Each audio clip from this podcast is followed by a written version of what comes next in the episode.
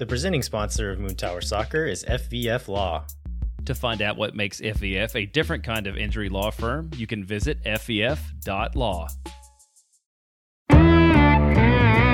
Hello, friends, and thanks for listening to Moon Tower Soccer. The first game week of 2023 is upon us, so we are going to preview the match versus St. Louis City and cover some other Austin FC news, as well as uh, get into a little discussion about what the uh, what our depth chart looks like at this point.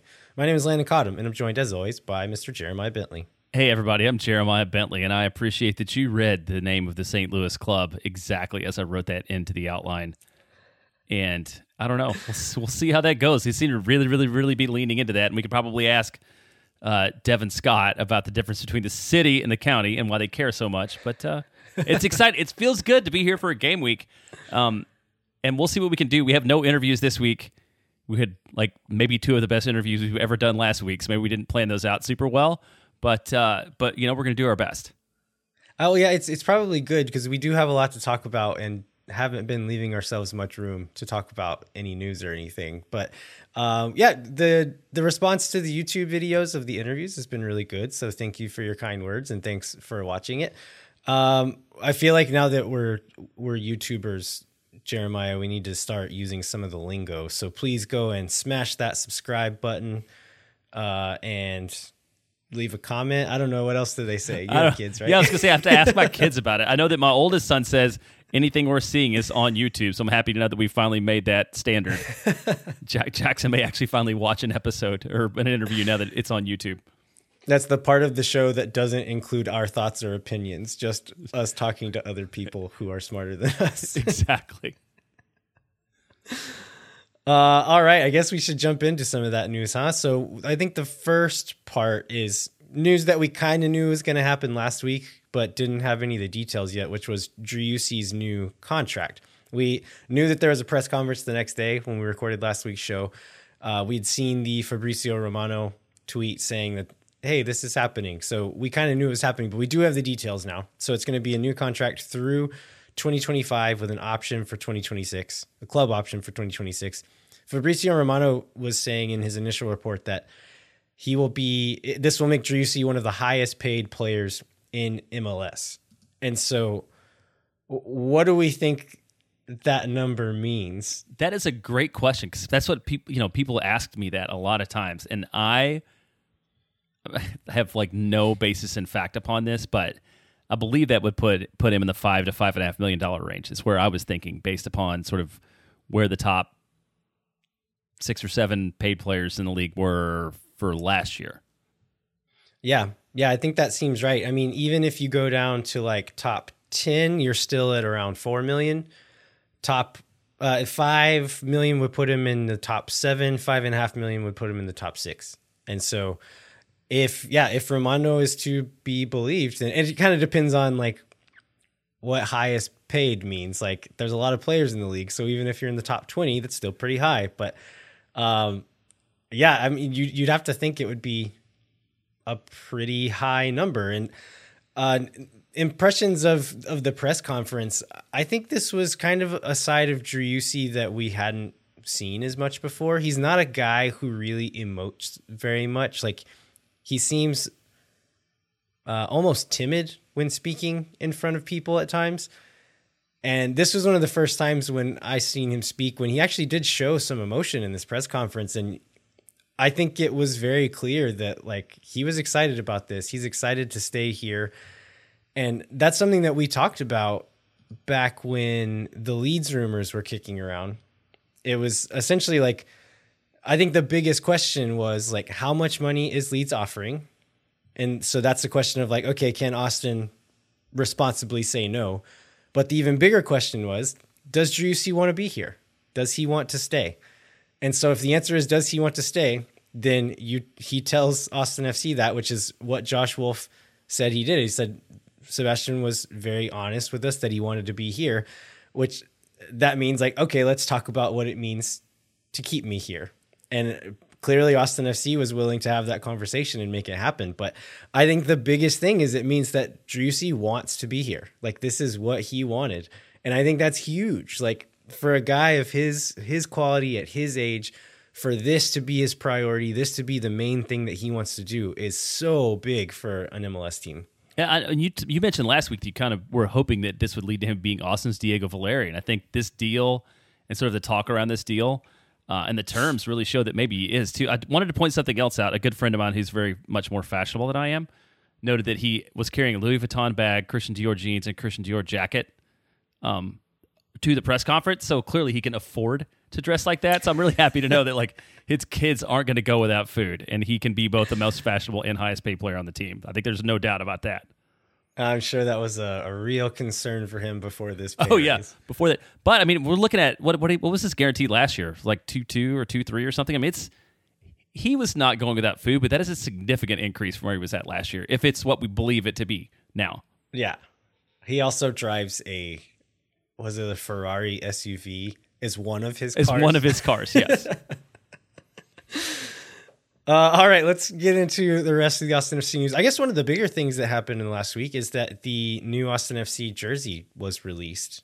Um, I went to the kit release party, which I think I went last year as well, and once again, a lot of fun. I think they they've done a good job of just making that kind of a fun environment to hang out in. What do you think of the jersey, and has your opinion changed over time? Well, I know my opinion is good. Okay, we'll just start with I I, I kind of hate it. Um, there's just like too many. You still hate it? I still hate it. Okay. Ask me in three weeks after I've bought it and I've like seen it on players, and I'm gonna change my mind, and it's gonna have grown on me. Like I know me, but at this point in time, I'm still like there's just too many different stripe patterns going on for me that don't make a lot of sense, and I will stick to that for not a long time. But that's still my current opinion. How about yours? My opinion swing happened really fast. Uh, it was like probably 24 hours. we see like the initial just like a shirt on. Uh, I guess it got leaked, right? Because the Adidas UK site posted it midnight local time. Right. It was leaked a and few, so a few hours in advance. Up, yeah. Yeah. We all had just like the still image of like the shirt in like on the Adidas website. And they always like Adidas for some reason, like always they like decolor the images weirdly. And so the green doesn't quite pop. And so that made it look a little strange as well. But the initial images, I was not a big fan. As we get the club release video, seeing it on on some of our our uh, Austin FC fan friends, and then some of the players, and then getting some other stuff, and then I think like the next day we got to see a little a few clips from the preseason friendly against Sacramento. By the time we we're getting like the players wearing it, we get to see the numbers and names printed on the back then I started really enjoying it. Uh, I think the white trim, like with the numbers, the green back, I think it like ties it all together for me. I was looking at it too much like the OG home kit and thinking of just like a different variation on that, but it, really it is like a, a quite different shirt than that one. And so I think that's kind of what like fixed it in my brain for me is like don't think of it as the same thing as that other one. It's a new thing uh, but I'm into it now. I think I think it is weird. It's a big swing, but I think it works. All right. Well, I mean, one thing that I think that probably changed a lot of minds that we should talk about a little bit is the uh, the video because we all kind of hammered the schedule release video, but I feel like the kit release video that had sort of the stories um, about Austin that people bought probably made people more likely to love the jersey than just seeing it on the rack. Like after after I watched the video, I wanted to like it more. I still don't, but I wanted to like it more than I did from originally seeing it. yeah, kit concepts are, are a thing that people make fun of a lot, and I think fairly so. But I think this was a pretty well executed storytelling element of like, okay, this is this is the story behind the kit. This is what it represents, and I think they did a good job of actually tying those things together and making it mean something, which I think is rare. So they did a good job. Uh, I don't. Do we have any other jersey talk? I feel like that's probably about all we needed to do. I mean, and like I said, I'm gonna buy one.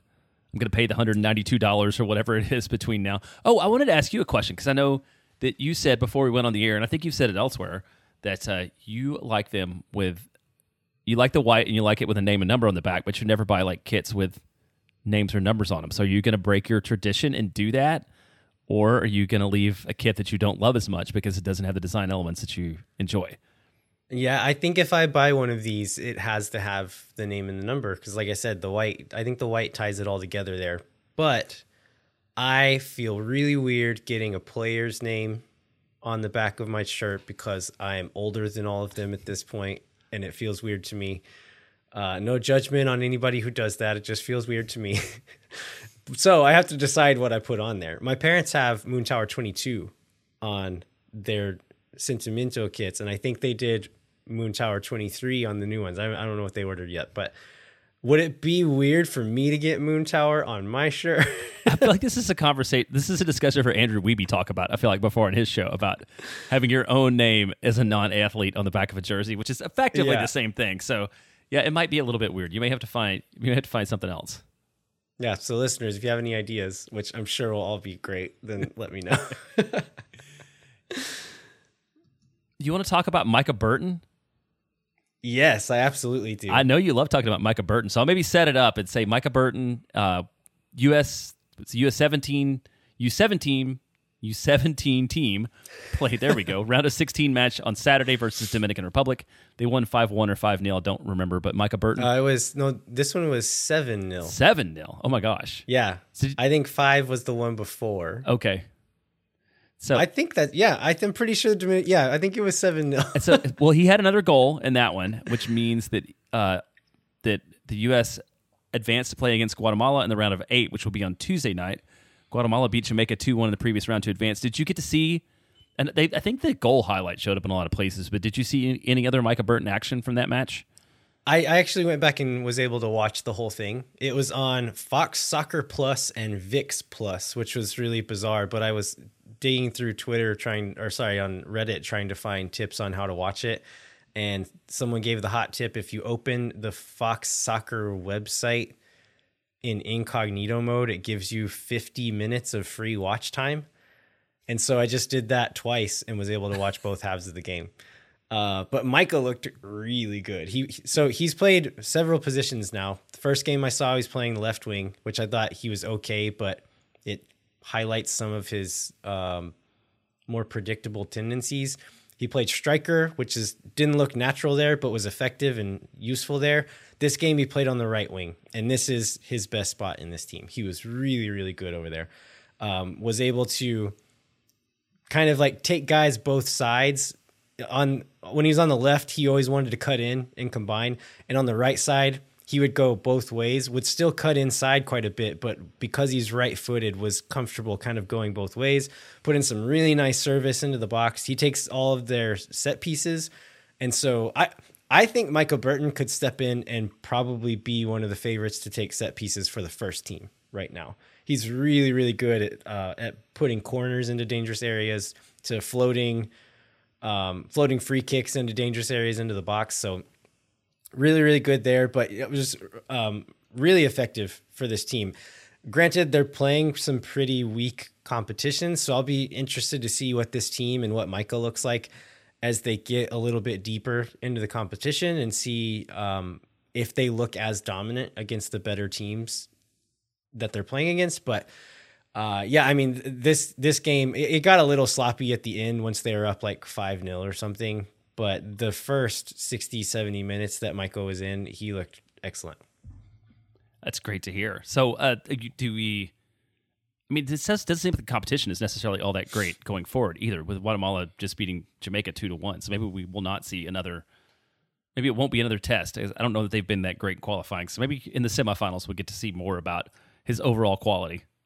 Yeah, I think it's probably going to be like that final four, which is the threshold for qualifying for the World Cup, the U17 World Cup. So if they make it past this next round, then they have qualified. But yeah, I think that's probably where they're going to get tested a little more.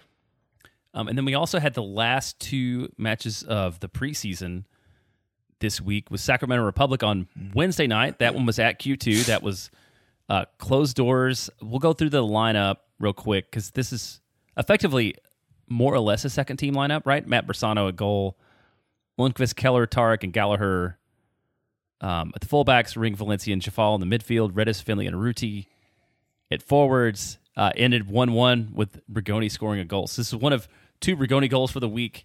I'm trying to find a way to be excited for him and think that that is like a harbinger of success for this year without reflecting on Roddy Redes's past preseason performances. I don't know if there's a way to do that. uh, but we got some notes because apparently I, I was at an event all night Wednesday. I totally missed this, but I guess some people found a way to watch the match through Apple TV through some backdoor means. Is that right? Yeah. It, so it seems like a lot of Apple employees had access to watch some of these test broadcasts, and there just happens to be a lot of Apple employees in Austin. And I think some links and, and streams got shared around. I was at the kit release party, so I did not get to see it. But we had some people reach out and give us some notes who did get to see it. And we're going to share the notes of uh, of one of those people who is asked to remain anonymous. And um, I said, how how many grains of salt do we want to recommend with with these notes? I feel like this protects everybody from having opinion. I love that you were very clear about the fact that these are not your opinions and they're from somebody else. and at this, I was more more so. How many grains of salt should we add? Because do we trust this person? Right. Well, yeah. Then this person believes in their own opinion so much they wanted to remain anonymous. So this not like. Um, I think I believe it was that so they didn't want the listeners to immediately dismiss their opinion based upon the person with that opinion. Is that fair to say? Yeah, I think that's fair. Okay, so that's so we've really sold this. People are really gonna hopefully take hardcore notes on what's going on. But yeah, let's go through some of these notes and maybe you know which ones you thought were more interesting or what what you think might be telling um, about about what's in here. Yeah, I think we can go through all of them quickly. But uh, first note was Matt Bersano looked rough. Uh, was not impressed by Matt Bersano apparently.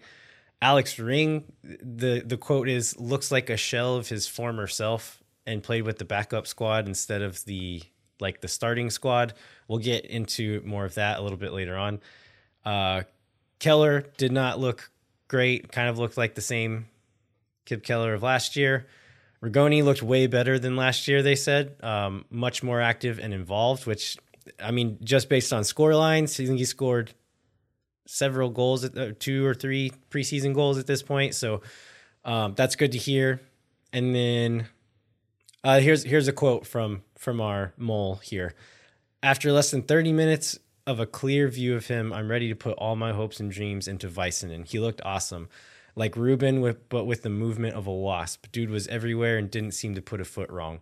So I I've seen quite a bit just from like Verde Hill was able to see Väisänen on the ball quite a bit, and I'm completely bought into him on the ball. I think, like we talk about how good Julio Cascante is with the ball at his feet. Um, I think Leo Väisänen is as good, if not maybe better than him. Just uh, controlling the ball, long and short distance passing. I think he's really, really good. But due to the location of Verde Hill and the height of the fence, anytime that people were in the box, we could not see what was going on anymore. And so, honestly, don't like still don't have a fully formed opinion of his defending. The video that I saw when I was watching film of him, I liked it, but um, you just don't know. And so, it's good to know that at least in this broadcast against a USL side, that he looked like a good defender. The last little bit of of information that was included here is our mole said that we're often had either a, a fullback or a midfielder drop into the back line as we were attacking. And so this is something that I, just like things that I want to see for this year. I was hoping that there would be some type of little tactical wrinkles like this, like what, what this person is mentioning, because there's little things that you can do that will help you in I think two ways. Like it'll help you in the build up as far as like having more options to pass out of a press, but also in transition. And I've always kind of wanted to them to do something weird with fullbacks in that in that way. A, a common way is like you'll have one fullback pushing up high, and the other one will kind of shift back into a back three. That's a pretty common way to do it. Another thing you'll see, and I think Manchester City is is kind of the most prominent example of this, where um, you'll have kind of that same idea, and one of the fullbacks will push forward, but instead of overlapping, they'll push into the midfield and will kind of act as like a defensive midfielder.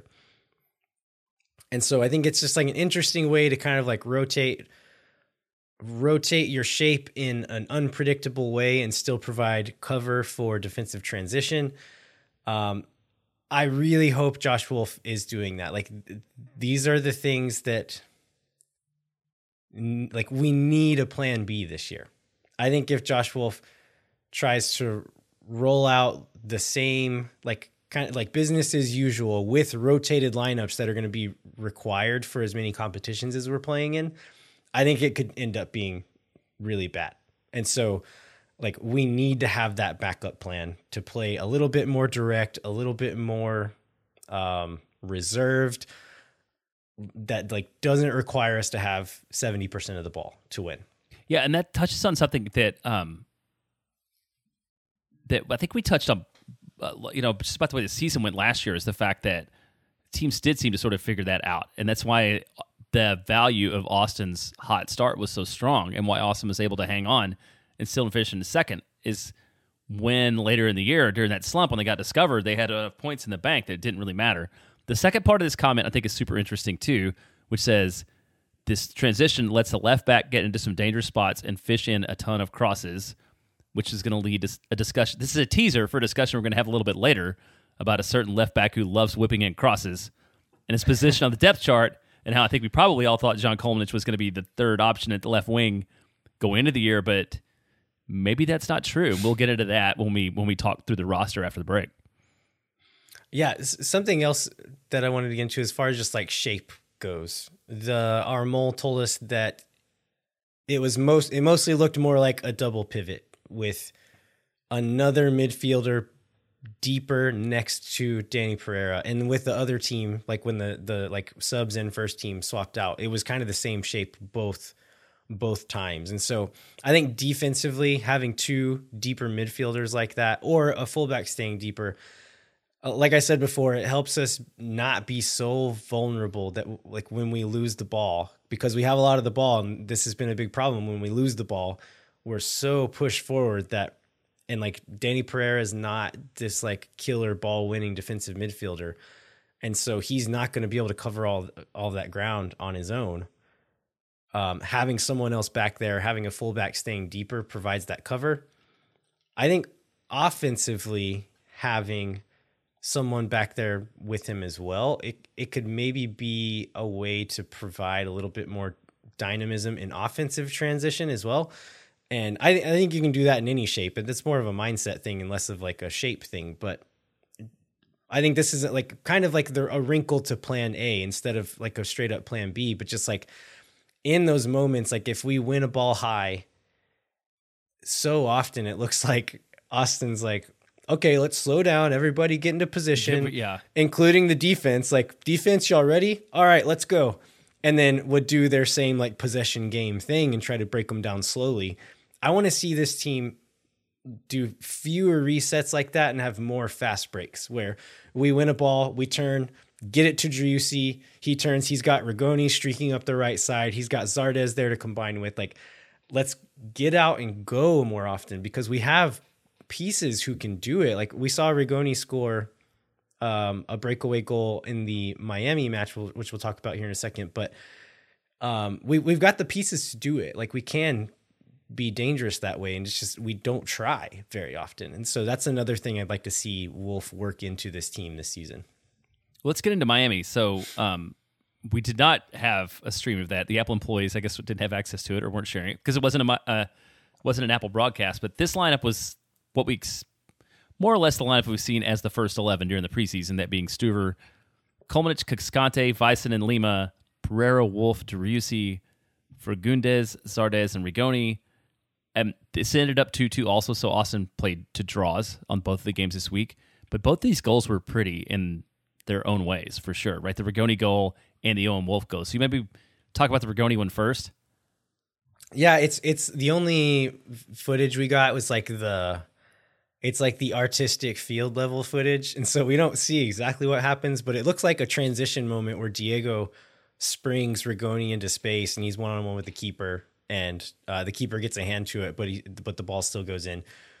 Uh, I think that's encouraging to me. Like I was just saying, like getting Rigoni out into space one on one with the keeper, like you take that bet that he's going to do well in those positions. So um, I think that's encouraging. Like a thing I I think will help this team and want to see to see that that's happening in these games is good. Uh, the other one was Owen Wolff. Um, Zardes score like squares a nice pass across the top of the box as Wolff is arriving late. He takes one touch, wraps his foot around it, and curls it into the, into the far corner. It's just a beauty of a goal. It's so cool to see.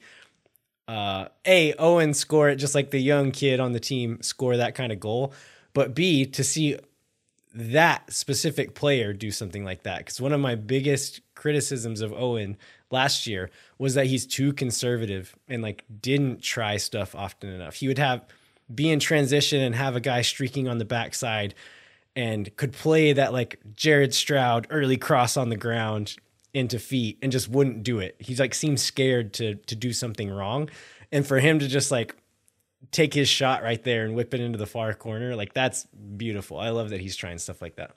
Yeah, it's it was so good to see him. I feel like that's a shot that was a feel like I saw, saw him give a couple of those attempts last year. And we've seen other people like take that shot and it's just like the opportunity's been there and it's just like never hit. So it was good to see that land. It was because it went in. This is not his Tomas Pochettino if that shot had, you know, preseason shot had only gone in instead of hitting the crossbar, things would have been different. Like Owen got his in, so maybe that means something different for him in the midfield this year. And it's exciting to see him play so much, spend so much time in the midfield, which I know you talked about all last year, that being his best place to play. And so we haven't we haven't seen him, seen him on the wing at all this preseason, right? He's been strictly playing in the midfield, which I think is his best place to be. So that also should mean something good for for him.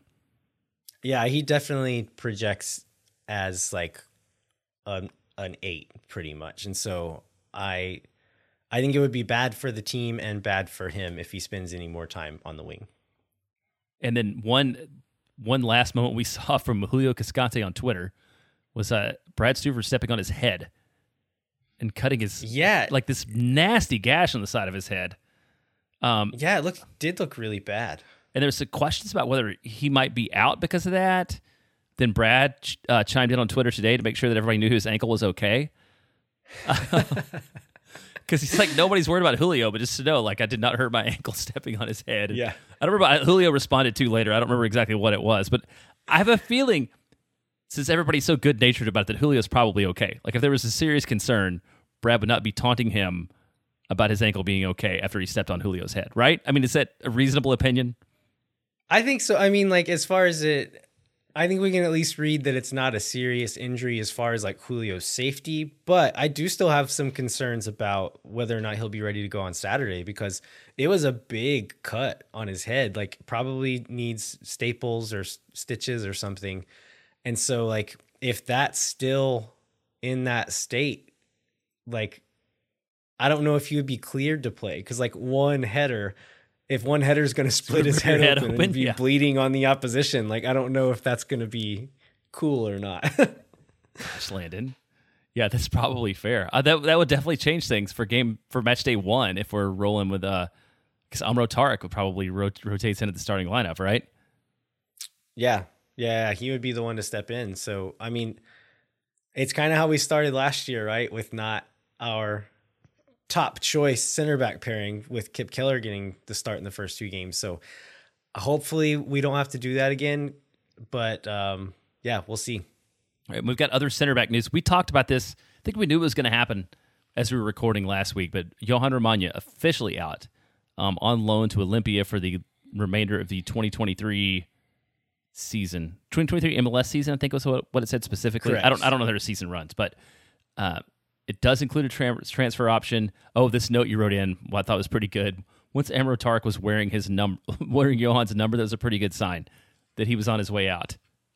Yeah, I thought that was telling. I think it was was it Tom Halleck on Twitter that was pointing this out. I think that's right. Um, noticed that Tarek was was listed on the roster wearing number three for the the friendly, but also a lot of players had been posting pictures of themselves with their number showing on their shorts or something. And Tarek was one of the only ones who did not have a number showing in any of his his photos with the New Jersey on. So, um, yeah, they're like, okay, this is your number, but let's keep it a little quiet until tomorrow. chill on that.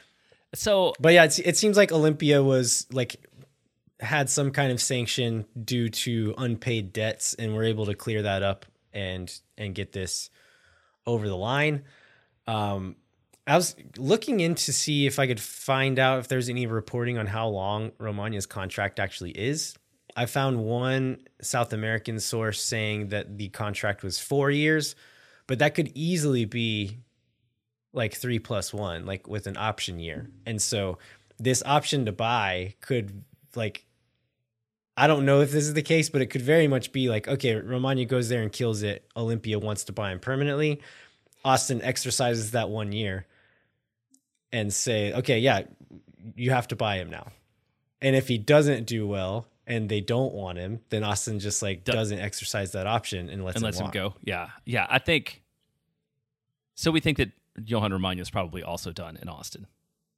I would imagine so. Like this doesn't seem like um, go get minutes elsewhere until you're ready. Like I think, I think Wolff is done with him. especially for a guy that yeah with all with all the stuff with Wolff with the fact that he's I think he's played 35 matches over 3 years this is not Charlie Asensio last year or like the typical person who has no league experience that you would loan out right like he's Romaña's pretty much a known commodity at this point um oh I don't know if we said we were going to answer questions from Patreon but we have our first Patreon question here related to that and Sean Collins has an Illuminidol I don't know exactly how you say that is that Illuminidol, Illuminidol candle. candle with Uh, they're those those candles that are, are like um, have the players like as saints, As saints? Okay, on the gotcha. side of the candle. Yeah, Yeah. Sean, Sean's got one that's uh, has Romaña on it that has never been lit and is willing to offer that to anyone who wants it. So it's also it's a little bit of. Did you have this? Okay, so when I was growing up, we had this AM radio station, and they had like a buy sell trade show that was every Saturday and Sunday morning, and it was just Oh. it was just people calling in. Where they'd be like. I've got, you know, a old tractor that's not going anywhere. Like, who wants it? And it was like a whole show full of people just like a swap meet, but on the radio. So this is what we're doing now. we're doing like a, a podcast version of the swap meet. Yeah, this could be a new market for us. Um, but yeah, Romaña. We'll we'll get into this a bit more, like what this means for center back depth chart and all of that. But uh, yeah, I I would not expect Romaña to come back.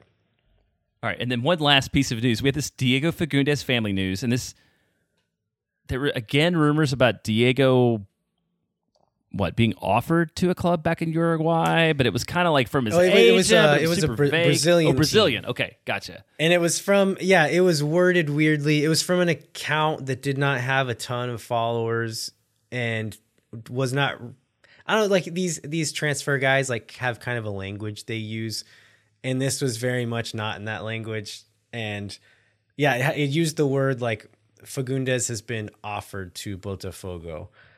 And and so people start speculating on this, like, oh, how's it going? Like, what's going to happen? Is Diego really going? Anthony Precourt responds at like 1 a.m. to a We Are Austin TV tweet saying, Diego was never offered. This is not true. Yeah, I thought it was a weird tweet. I mean, it was a weird thing to for Anthony Precourt does not weigh in on a lot of things for it to be that one, but uh, maybe it was because he knew that this other news was coming today, which was actual family news. Yeah. And so uh, Washington Fagundes, Diego's father, was teasing some type of announcement at, at 7 p.m. today. Uh, it rolls around and it was a gender reveal for Diego and his girlfriend and uh, their their soon to be baby girl. Yeah. And they they announced it by lighting up Q2 Stadium with pink lights. And uh, I saw in Los Verdes Slack that people were talking about like, oh, I didn't know that it could do pink.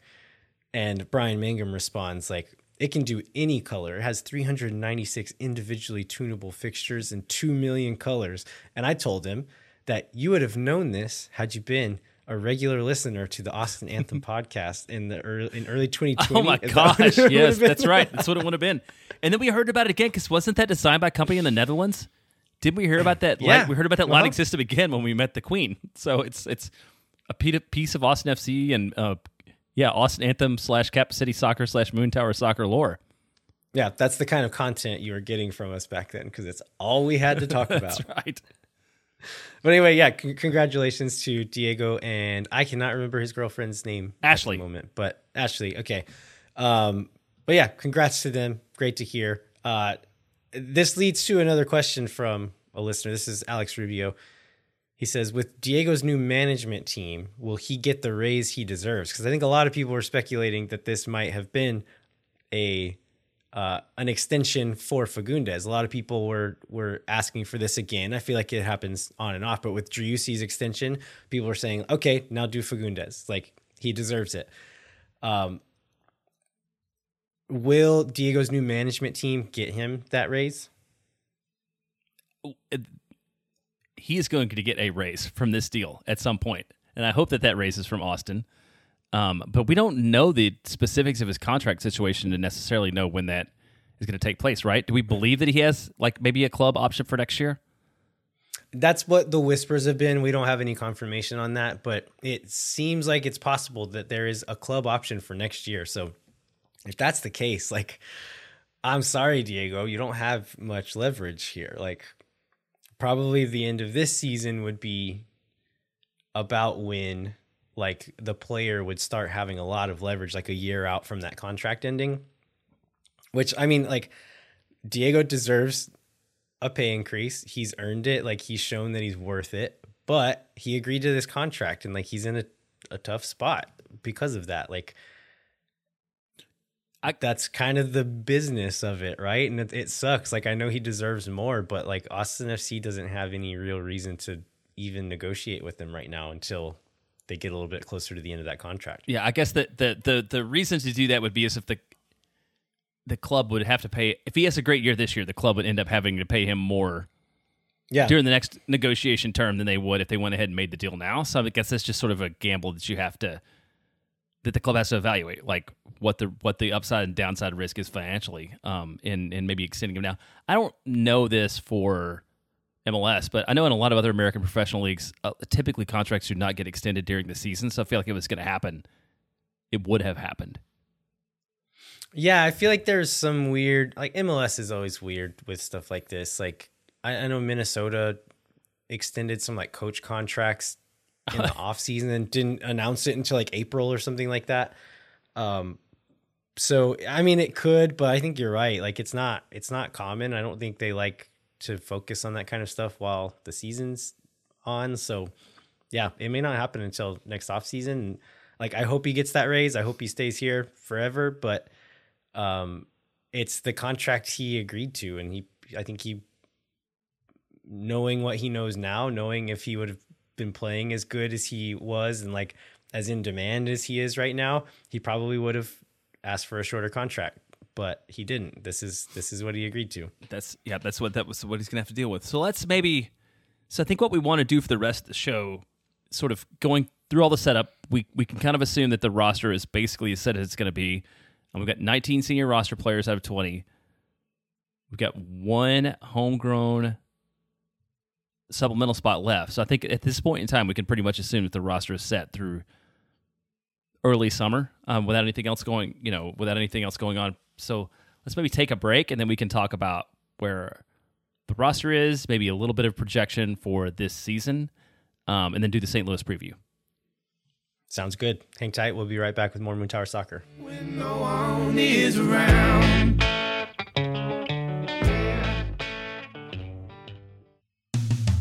Moon Tower Soccer is brought to you by Sage Wilson Property Group. So if you or someone you know are in need of Sage real estate advice in Austin, talk to our friends at Sage Wilson Property Group. You can find them online at sagewilson.com. And as always, Moon Tower Soccer is brought to you by our friends at FVF Law, the official injury lawyers of Austin FC. FVF is a different kind of personal injury law firm dedicated to community, transparency, and client education. You can go to FVF.law to find out what makes FVF a different kind of injury law firm and why understanding your legal options can dramatically change the outcome of a case. Once again, that's FVF.law. All right, we are back. We are going to walk through the Austin FC depth chart as we see it anyway, or maybe uh, predicting a little bit of what it might be. We'll do that position by position. Uh, we're also going to talk about the MLSsoccer.com's preseason predictions for Austin for the rest of the league. And then we'll do a little preview for the St. Louis City game coming up this Saturday, February 25th. Um, so let's just jump right into the depth chart, Jeremiah. I normally I think it's most interesting to start at the back and work your way up, but I think it's the opposite. Are you gonna do? Are we gonna do it the opposite here? Okay, it's fine. uh, where did my depth chart go? Here we go. Okay, starting at striker. This one seems pretty easy. I think Gyasi Zardes is the clear favorite to be the starter. Uh, Maxi Urruti, and uh, we've talked about this before. Like we have like a few different flavors of striker this year. Maxi Urruti will will be the first off the bench uh, if we need like another rotational starter. I think that's Maxi's spot, and then we have Will Bruin.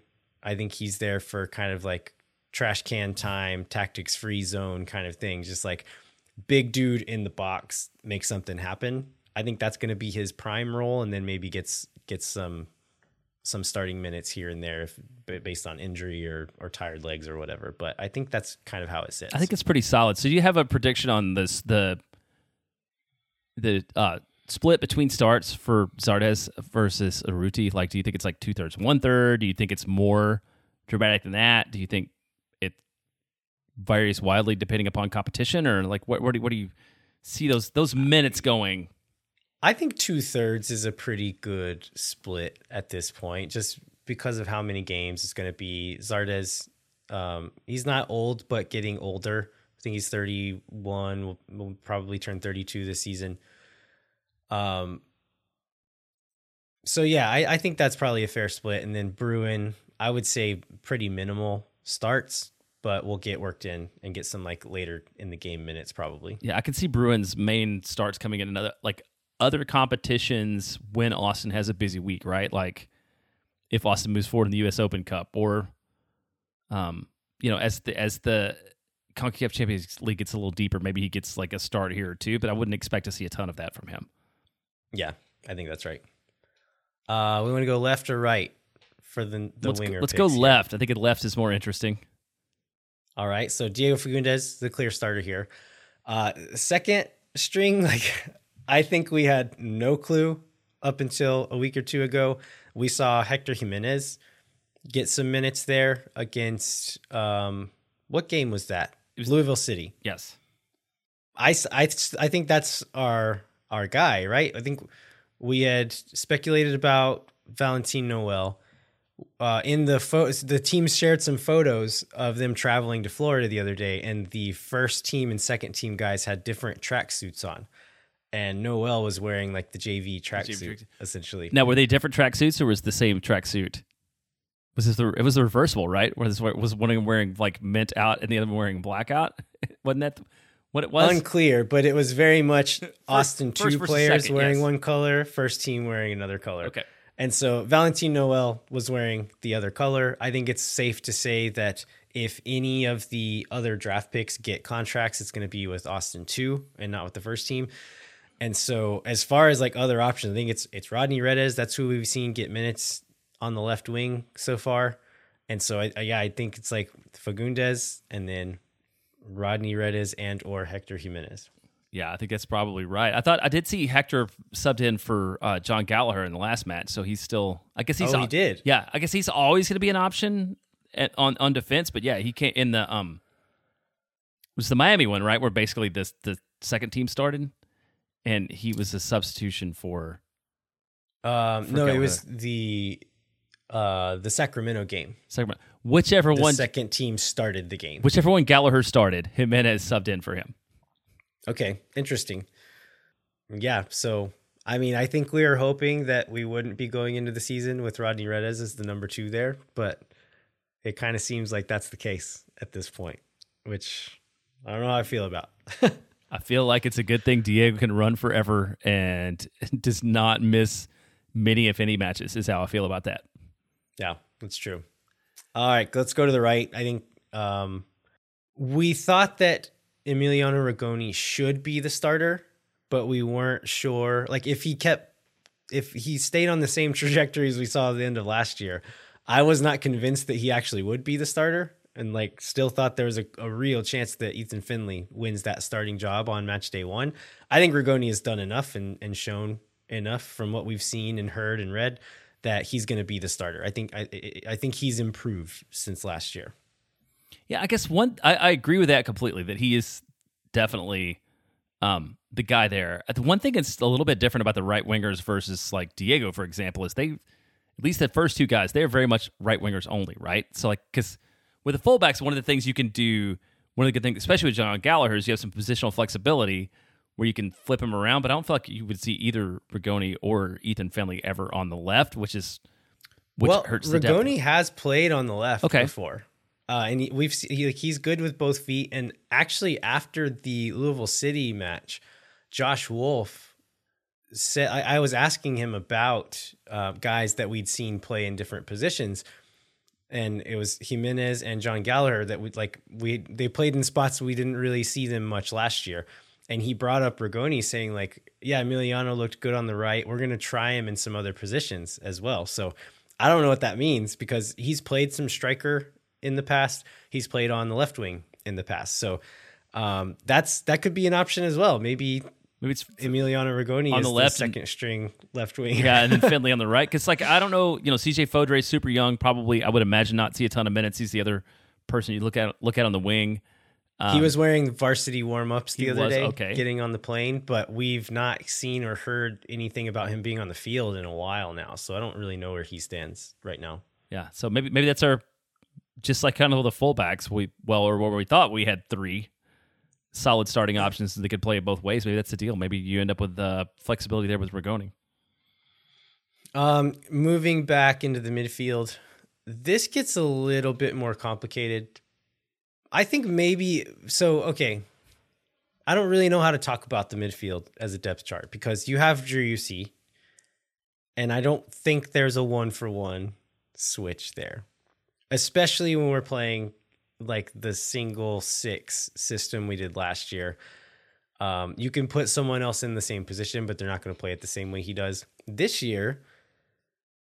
I think it's like more and less true at the same time. If Josh Wolff does roll out two deeper lying midfielders and Driussi is like a more true 10, um, it makes it easier to talk about, but also I think Diego Fagundes is probably the only player who could play that position anywhere similar to him. But we didn't see that last year, really.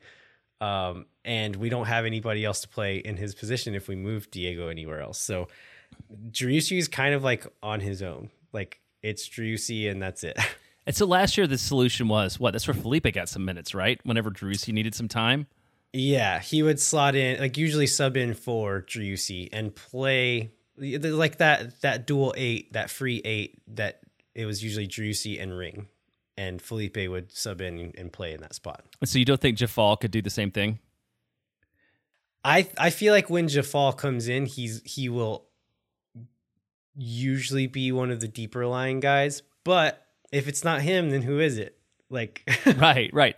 Because I think what you're getting to is like really it's a it's a positional question almost more than anything right at this point. Like is the way the midfield aligns, the way the midfield lines up really has a lot to do with what the depth chart looks like from among the midfield positions outside of Driussi. Yeah, I think so. I think I think that's definitely the case. And if you are playing two deeper lying midfielders and like a true 10, like I feel pretty good about like depth in those deeper lying spots. But if you if let's say you have Djeffal and Valencia uh playing deeper as like those substitute guys coming in, like who is that 10? Like there's not none of those other guys really play as a, like a pure 10. And so like I don't that's going to be interesting to see is is what they do in those spots. Like do you are you forced to then shift back to the single six and dual eights in those moments? I really don't know. And so you don't buy this uh, Matt Doyle's uh, depth chart that has Owen Wolff is the number two right here at the 10 spot. I mean, kind of like it's again like let's let's talk about last year's shape where you have Danny Pereira as a lone six and then the two free eights. Yeah, that could be Owen Wolff. It could be Sofiane Djeffal. It could be Alex Ring. It could be any of those guys. Um, with like Pereira and Valencia being more of like the the single six kind of guys.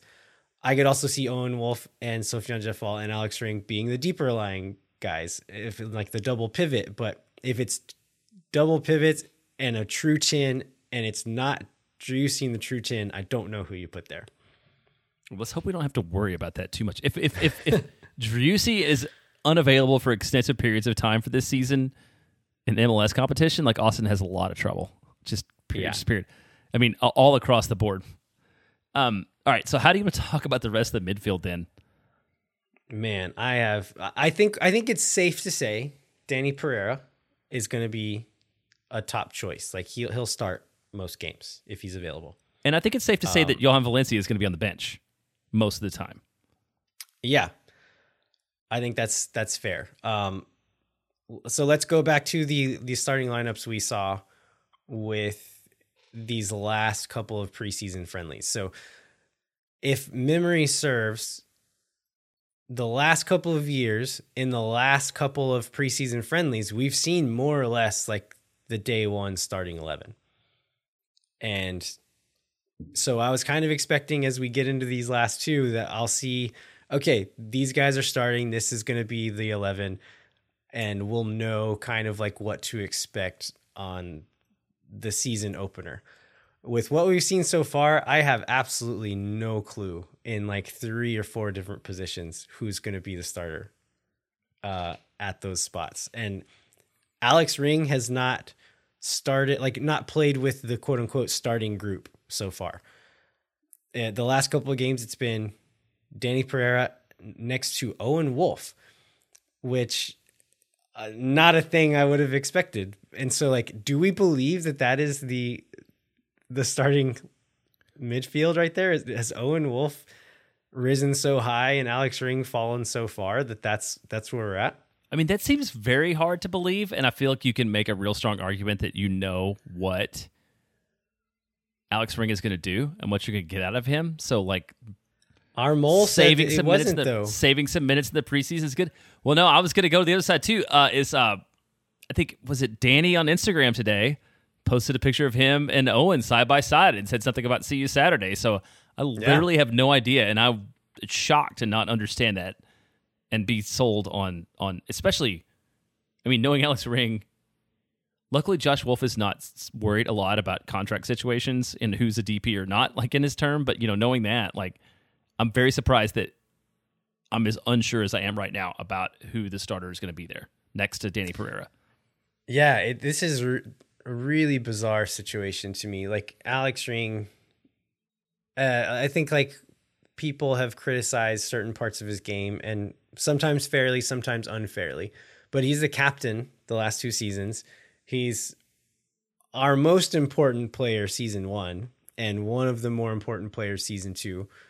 It, despite his flaws, was still very important to this team.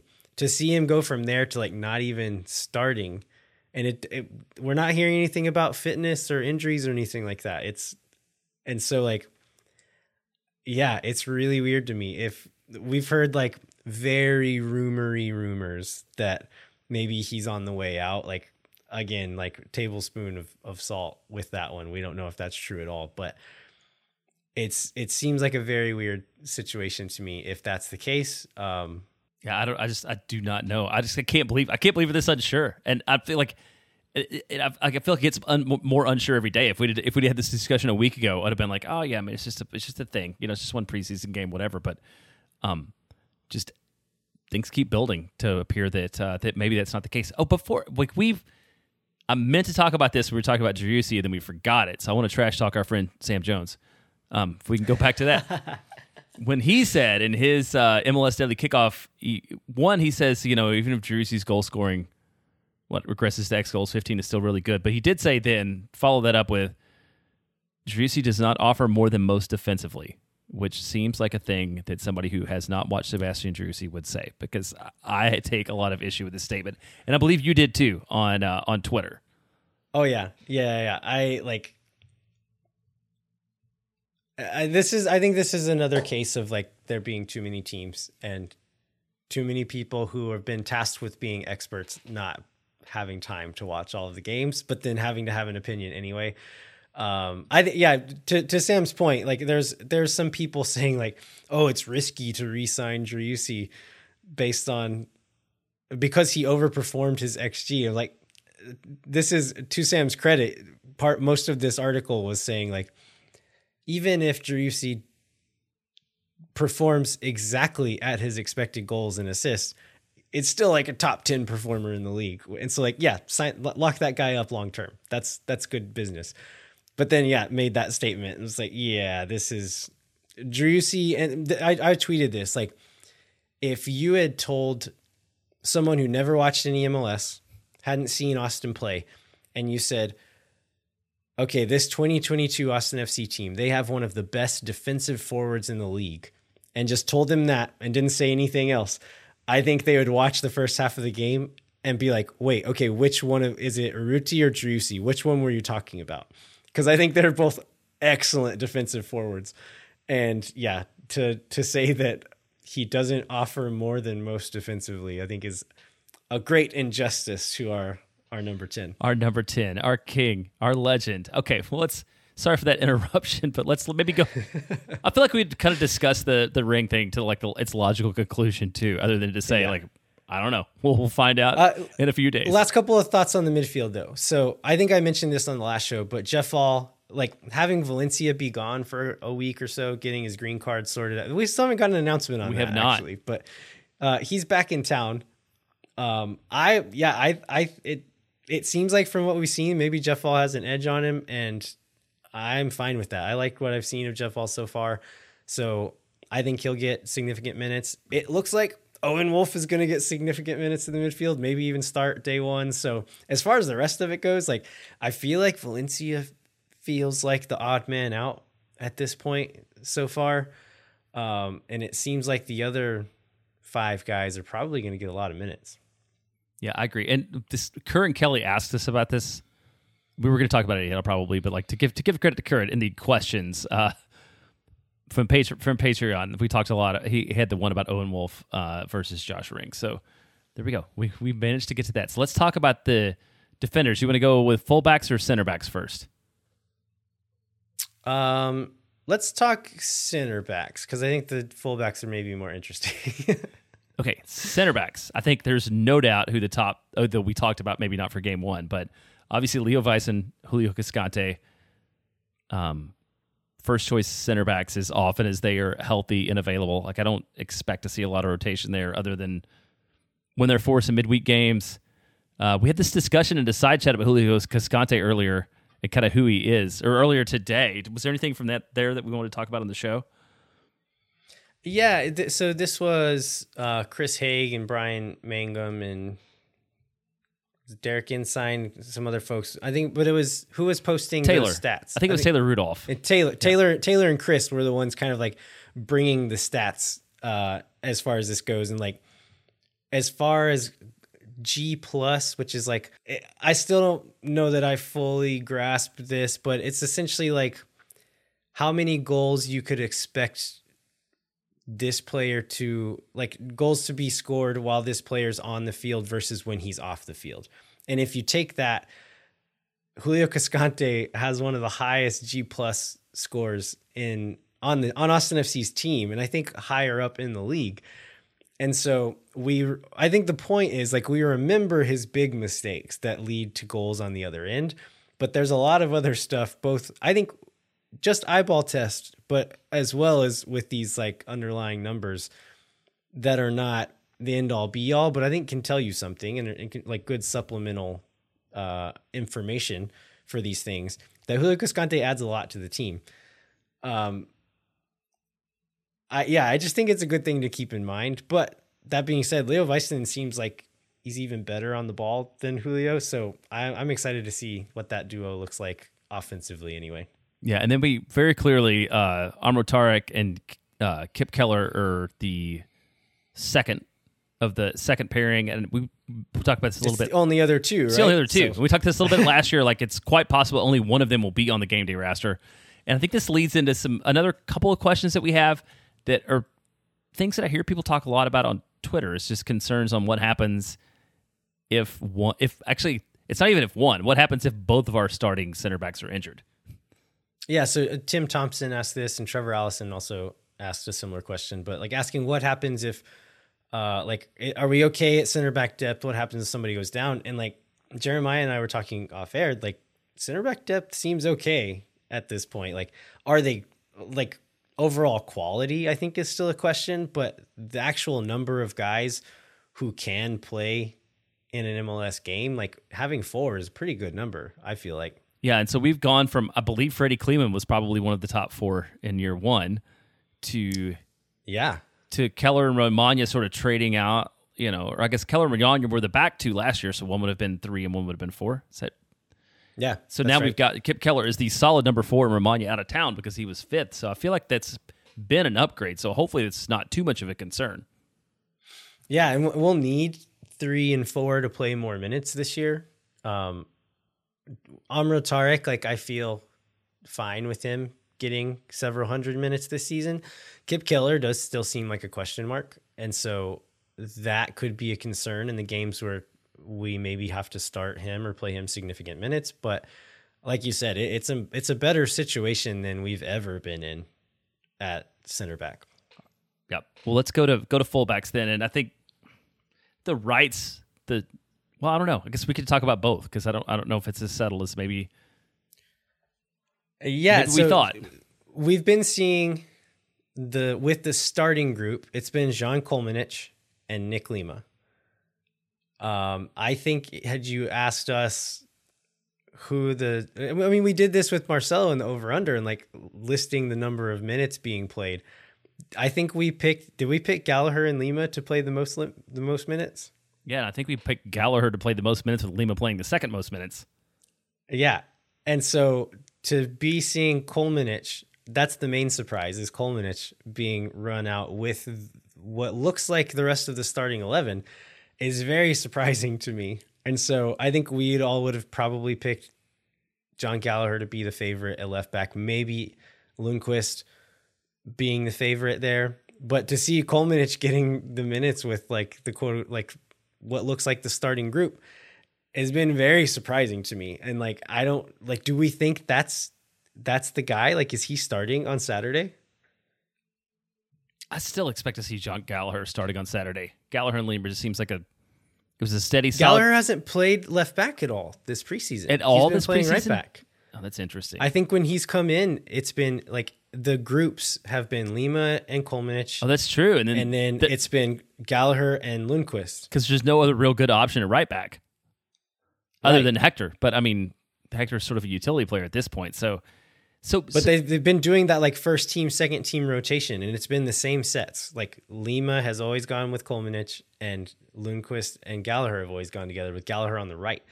And so to say, like, it's hard to say that, like, okay, Gallagher is going to start at left back at this point. Like, I don't think that's even a possibility now. you don't think so? So you're It's gonna, like, who who is one of these groups the starting group and is it the two that have been with the rest of the quote unquote starting group and like i'm i've never been more confused about what our starting 11 is going to look like on on the, the season opener Well, I think the the upside of that is it's because there are multiple talented players with MLS experience who are competing Yes. for these spots, and it's not just like oh, there's these only two.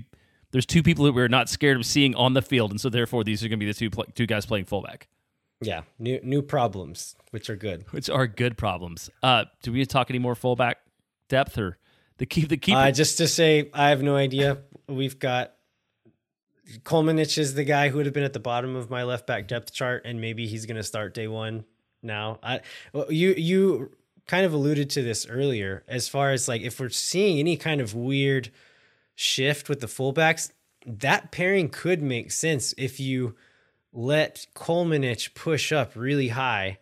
You leave Nick Lima back, kind of shifting into a back three and using Lima as as a, an additional center back when we're when we have the ball. I could see that making sense because Kolmanič's strength is his crossing ability. He does that better than a lot of people in the league, frankly, not just on this team, but a lot of people on, in the league. And he's always been a bit of a uh, a liability defensively. If you do that little shift and make it to where like, okay, don't think of Kolmanič as a fullback. Think of him as kind of a winger now. And we've got that defensive uh, the defensive re- responsibility covered by someone else on the field. Maybe that makes sense. And maybe that's why he's getting those looks and why Wolff is is trusting him there. So um, maybe it makes more sense than than it we thought it did at first glance. So who knows? Yeah, and if I'm if I'm Gyasi Zardes, who loves people putting crosses in on him, he's probably Oh, pretty man. excited about that potential, right? Oh yeah. Uh, all right, let's talk about keepers. This should be pretty brief, I think. Uh, yeah, we don't. Yeah, Stuver, and then, I mean, we've seen Bersano play at Q2 before. He wasn't great when Austin played against them. Our mole didn't like what they saw of him, but I think it's kind of what you can expect from backup MLS goalkeepers most of the time.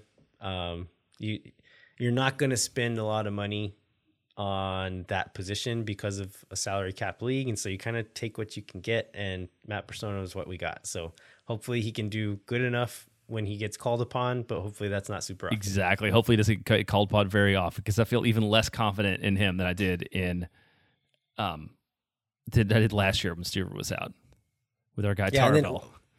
One one note about Damian Las, the only I guess information we got about an Austin 2 game, Damian Las did get the start in that game. So um not sure I, he was he was with the first team at every game last year even though he was not on game day rosters.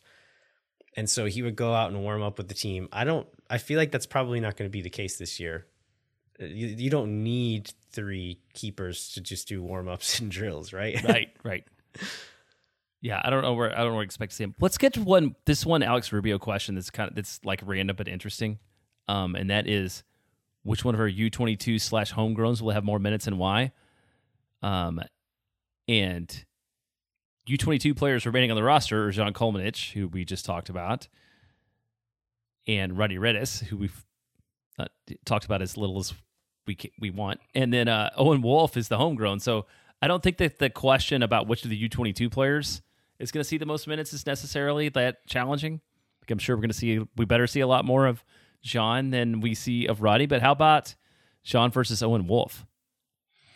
That's a it's a tough one right now, right? Like again, if you'd asked me this a week and a half ago, I think I I feel like well maybe I wouldn't have known the answer think- still, like but it both- wouldn't have been because like Yeah, I would have been like because both of them are third on the depth chart and not both of them are starting.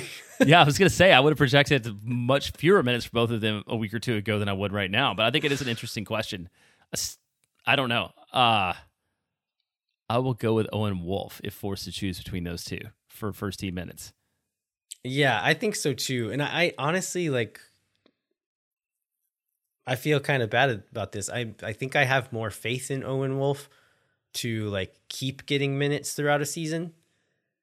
Whereas I kind of feel like we know what Kolmanič is defensively and I don't I don't know. I don't have a lot of faith that he's going to improve in that aspect of his game a lot. Uh, whereas Owen, I think, is on an upward trajectory and is only going to get better throughout this year. All right, well, let's. Do you want to go over these MLSsoccer.com preseason predictions for Austin before we need to spa- we need to save a little bit of time for the St. Louis preview? Yeah, I don't think we have to spend too much time Okay. on this. Um, so I can't find them if you want to Sure. cue this up. Okay. so the pre- so MLSsoccer.com every year makes preseason predictions. We will uh, most notably remember last year when everyone picked Austin to finish between 11th and 14th, which Josh Wolff then laminated, which then led to I think Joe Lowry having a whole column every week called Lemonade based upon those predictions. and this year we have a very different set of predictions. Uh, Caitlin Kyle and Sacha Kljestan pick and Melissa Ortiz pick Austin first in the West. Um, and then there's several second, several third. I think the lowest anybody goes is Charles Boehm picks Austin fifth. So I just say everybody at MLSsoccer.com is feeling very bullish about Austin FC's finish for this season. Yeah, and Ben Wright, who covers Nashville, uh, averaged out all the picks. And so if you average all the picks together, Austin comes out at 3.2, which is the third highest in the West. And yeah, the, like you said, the lowest pick was fifth. And so people are are feeling high on Austin this year. Um, I feel like last year we got disrespected a little bit. This year, I honestly feel like these picks are too high. I do a little bit. This is a point I made on Twitter earlier. I feel like this these picks are really just how did they finish last year? Do we think they're a little better? Do we think they're a little worse? And like that's that's all that you can read into it. It's basically every pick is just last season with minor adjustments, and nobody's ever going to make like a a broad you know prediction like Austin's going to go from 13th to second, or somebody's going to go from second to 11th, or whatever. But it's just like sort of these iterative movements, and so just don't read too much into this. Yeah, ev- everybody's hedging their bets, trying not to look too stupid. Which we're gonna do later this week when we record. When we record with Phil? Westward Ho, and we're gonna do our MLS team draft, which we will also be hedging our bets and trying not to look too stupid. which we did a little bit when we did the uh, the uh, the F- MLS fantasy draft with the uh, with the other two podcasts. Right, I feel like we were very much. Let's find people who are successful in the past and assume they will continue to be successful. yeah. So hey, we have a game this week, and we have a game. do. have a game with a team that didn't exist before, so we do not have the traditional. What did they do last season? Who's in? Who's out? What we what can we expect? Um, preview versus St. Louis City. I guess just wait. St. Louis City. So I think overall, people do not expect much out of the club. It's been sort of a weird roster build. Um, almost everybody, I think, among the pundits picked them to finish finish 14th of 14. Um, probably even even lower than Austin's predictions were for last year. Um, we see Jared Stroud as a protected protected starter, which is kind of exciting for Jared Stroud, but maybe also talks a little bit about the roster build and and how it's been going so far. Um, what do you think about St. Louis? Yeah, I'm. I think looking at this roster, there's a lot of unknowns in this like starting eleven and depth chart. Like just guys who are new to the league, who have come from leagues where it's kind of hard to know how they're going to do stepping into MLS. Um, and so like looking at like I don't know what those guys are going to look like, but there's quite a few knowns on this roster as well. So guys like Jared Stroud, Tim Parker, uh, John Nelson, um, Jake Nerwinski, like there's some guys who Austin FC have seen over the last few years who are like pretty good to okay players. Those are the names that make me think this St. Louis team is not going to be great. Like all these guys are like okay players, but it, it feels a lot like the Austin FC 2021 roster build where this is like we're not going to get any huge contracts. Uh, we're going to get a few guys who, if we stay healthy, will set a high floor for us, but probably a pretty low ceiling. And then we can kind of see what we need this summer, see what we need, see what we need in the next uh, off season, and have the flexibility to build from there. But I think this season may end up being a little bit long for St. Louis. As far as what it looks like against Austin, um, Lutz Pfannenstiel, who is their sporting director, and then uh, can you remember their coach's name? Bradley Carnell. Bradley Carnell, who he's also a like from the Red Bull school. And so that is the style of play that this team is going to do. They're looking to do the the full on gegenpressing thing, live for transition moments, play against the ball. Like these teams will often play the ball like give the way the give the ball away intentionally at times so that they can go and take it away from you in your own half instead of trying to build up from their own half. And so that is what this team is going to try to do. I think it's a hard thing to get a team all doing in sync at first. And so it's a style that Austin has struggled with. And so mate, like I I could very much see a possibility where they come out and punch Austin in the mouth and kind of speed bag us and end up like getting a few goals on us. But I could also see them looking out of sync and not really playing well as a team together and maybe not having the talent or the legs to do it well yet. And uh, if Austin can break that initial press and just like be okay on the ball, move the ball decently for a, a home opener, like I think Austin should win this game. Yeah, I think it's a, I think that style is a very hard thing to pull together for week one of of of, of an MLS season. So hopefully, uh, I don't know that Austin's going to have the same kind of start that that Austin had last year, but it seems like a pretty good matchup. That was the let's read the Tom Bogert preview. He called it energy energy drink soccer. I guess to not directly reference Yeah, to there you go. directly reference the Red Bulls, but uh, also notes that on paper this team will be in a clear talent deficit against everyone they line up against. Uh, With Yeah, other other than having the unknowns who maybe will turn out to be great or not. They only have two designated players at the moment, and Pfannenstiel, the sporting director, came out saying like, "Let's just saying like, nah, we don't need DPS," which is a choice. yeah, it's a very interesting choice to, to make. Okay, so Elise asks us, Last year's season opener was unexpectedly delightful. What should we expect this time with St. Louis? So I can emotionally prepare myself. I think you you got into that a little bit, but it's it just it's dependent upon.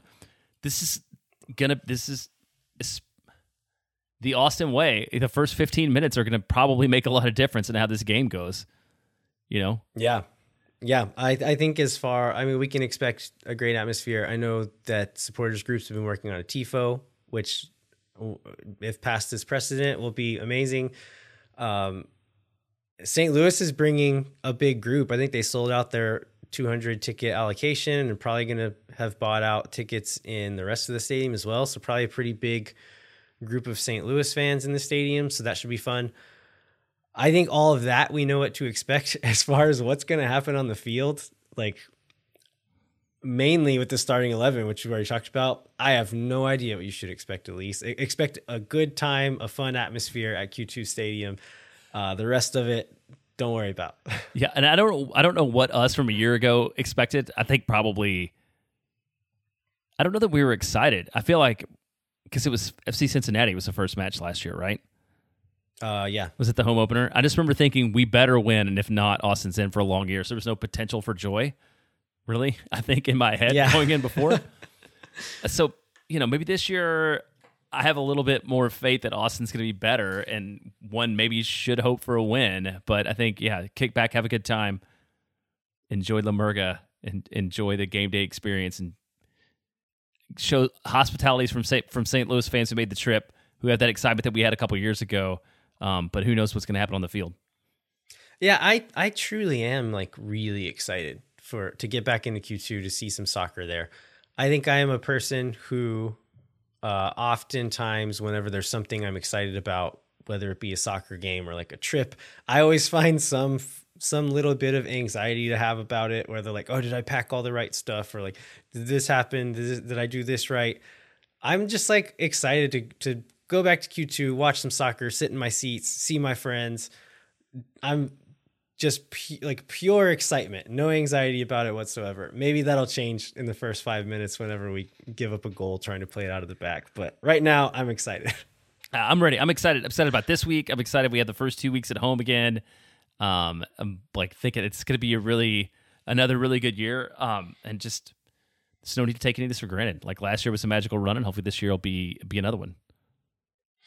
All right. Anything else, Jeremiah, before we wrap up? No, let's wrap it up. Next week, it's going to be exciting because we'll have a game to talk about. We've, we've That's right. survived the off season. Actually, thanks to everybody out there that continued listening during the off season because we like the numbers didn't dip as much as like I expected they would in terms of downloads. Because I think there's a lot of excitement about this club, um, and I think we'll do another 52 episodes or whatever this year. Yeah. All right. Well, we'd like to remind you to rate, review, and subscribe wherever you get your podcast. Come find us on Twitter. I'm at elviahero87. Jeremiah is at jbentley underscore ATX. And then we're at Moon Tower Soccer on Twitter and Instagram. And also uh, check out our interviews on our YouTube page. Smash that subscribe button. And then you can go to uh, the Striker website where you can get a 30% discount with the code Moontower22 with a capital M. Jeremiah, what can folks look out for there? Well, Phil West published a two part article uh, with an interview, exclusive interview with Sean Rubio, that I think really gets into a lot of depth about Austin FC2. Uh, into how the the club has looked at the roster construction. And I think it would be interesting for anybody that's like wants to understand some of the behind the scenes stuff when it comes to to club construction. All right. Well, thanks so much for listening. Uh, we'll be later, like we said later on this week, we're gonna have our MLS team draft on Westward Ho, so look out for that. And then next week we'll we'll be back to talk about a game and kind of back into the regular swing of things. So until then, I'm Landon Cottom. I'm Jeremiah Bentley. We'll catch you next time.